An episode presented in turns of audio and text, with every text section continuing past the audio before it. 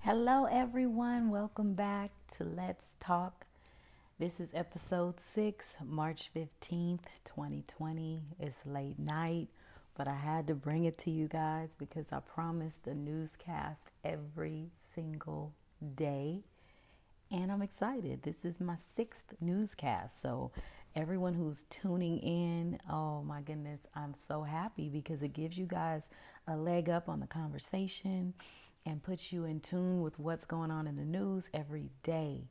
You know how to keep yourself safe, you know how close you are to outbreaks and anything that might compromise your safety. I, w- I really hope that you guys are taking the pr- proper precautions to stay safe and keep your family safe. So, as we always do, I'm going to start off quick with you guys today because we have a lot of things to unpack. This coronavirus is serious, it's really going down. So, this morning I got up to do my newscast. I wanted to put everything together, but since it's Sunday, before I could even finish, it was always a new story coming out every five minutes. That's why I think Let's Talk is very important because we can't keep up. It's too complicated to keep up with everything that's coming out, including the numbers of cases.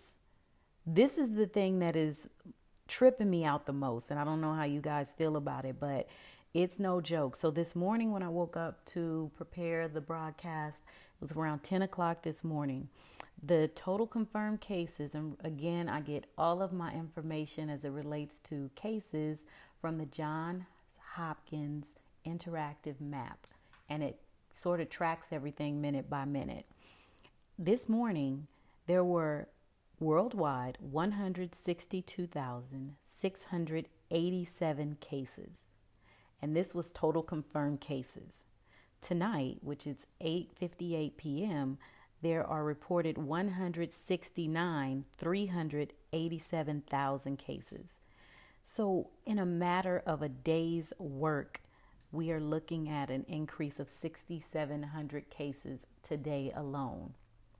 That's not scary to you, then this will be. This morning, there were 6,065 cases that were confirmed deaths. Well, tonight, the confirmed number of deaths is 6,513. So, just in today's date, today's day's work, it was 448 additional deaths, and that's worldwide. Recoveries a little bit on the slow slow side compared to deaths and cases. So tonight we have 77,257 recoveries. That's up this morning. Um, this morning it was 75,620. So we had about 1,600 recoveries. Now, enough of worldwide. Let's talk U.S. confirmed cases. This morning it was 3,200. Tonight it's 3,774 confirmed cases in the U.S. alone. So that means we have 530 additional cases that happened today within the last eight hours. The death toll is rising. Yesterday we had 47 deaths. Tonight we have 69. So between in the last 24 hours we've had 22 more deaths. And when it comes down to confirmed recoveries here in the states, it was 12 last night, 12 this morning, and 12 tonight.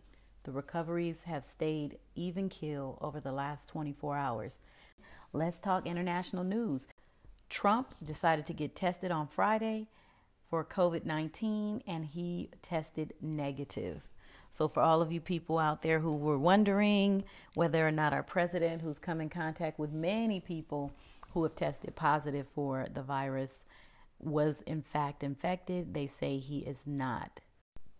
All right, on the national news level, Illinois mayor signs an executive order granting power to ban the sale of guns and alcohol as they address the coronavirus. Signing this executive order also gives her the power to ban the sale of alcohol, gasoline, ammunition, guns, all under the same umbrella. She could also cut off access to individuals' gas, water, or electricity. They also have the ability to take possession of private property or order the temporary closing of all bars and liquor stores. Now we we're seeing that happen. This is something I took this morning. We're seeing that happen um, all over the country now. A lot of bars are closing. A lot of liquor stores are closing.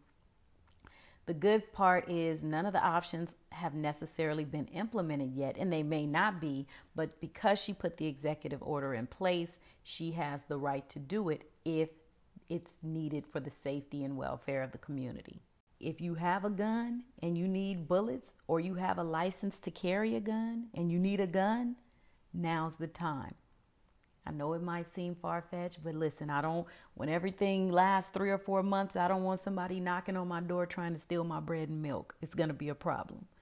Looking at the pattern that has gone on throughout the world, the ripple effect of what we see now executive orders and quarantines, etc., we can look at things and say it's possible that this might be something that echoes throughout the country. And if that's the case, and they're taking guns and alcohol, you better stock up.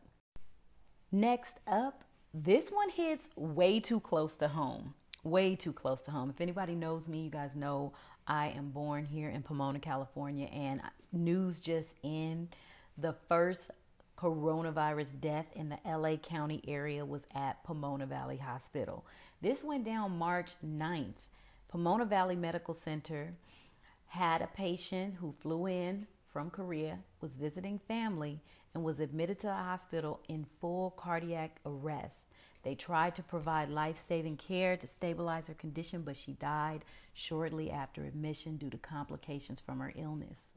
She had underlying medical conditions and had traveled internationally, having a long layover in South Korea. Three hospital workers in Pomona have had to self quarantine due to coming in contact with this patient at the hospital, in addition, three LA County Sheriff's deputies and five firefighters have been quarantined after responding to the death of this woman this week. Oh my goodness. That says that coming in close contact with anyone with the virus puts you at risk. Remember that when we're out and about, it's serious. So now the hospital has enacted new rules for visitors Workers who are there are under self isolation for 14 days just to see whether or not they show any signs of symptoms, and all guidelines outlined by the Los Angeles County Public Health Department will be followed. They're also going to implement a screening process at entrances that include a series of questions about visitors' travel history and whether or not they have any signs or flu like symptoms. Social distancing sets a goal that should lower the pace and extent of the spread of COVID 19 in any given city or community. If that can happen, there will be less people with the disease and less people in need of hospitalization and ventilators at any one time. The CDC defines social distancing as it applies to COVID 19 as remaining out of congregate settings, avoiding mass gatherings, and maintaining distance. Now, when they say distance, they mean six feet or two meters from others when possible. Six feet. So if you don't know what six feet is, like I don't really know math, but I know what a six feet deep pool looks like. That's essentially how far they want you from other people if you can avoid being closer.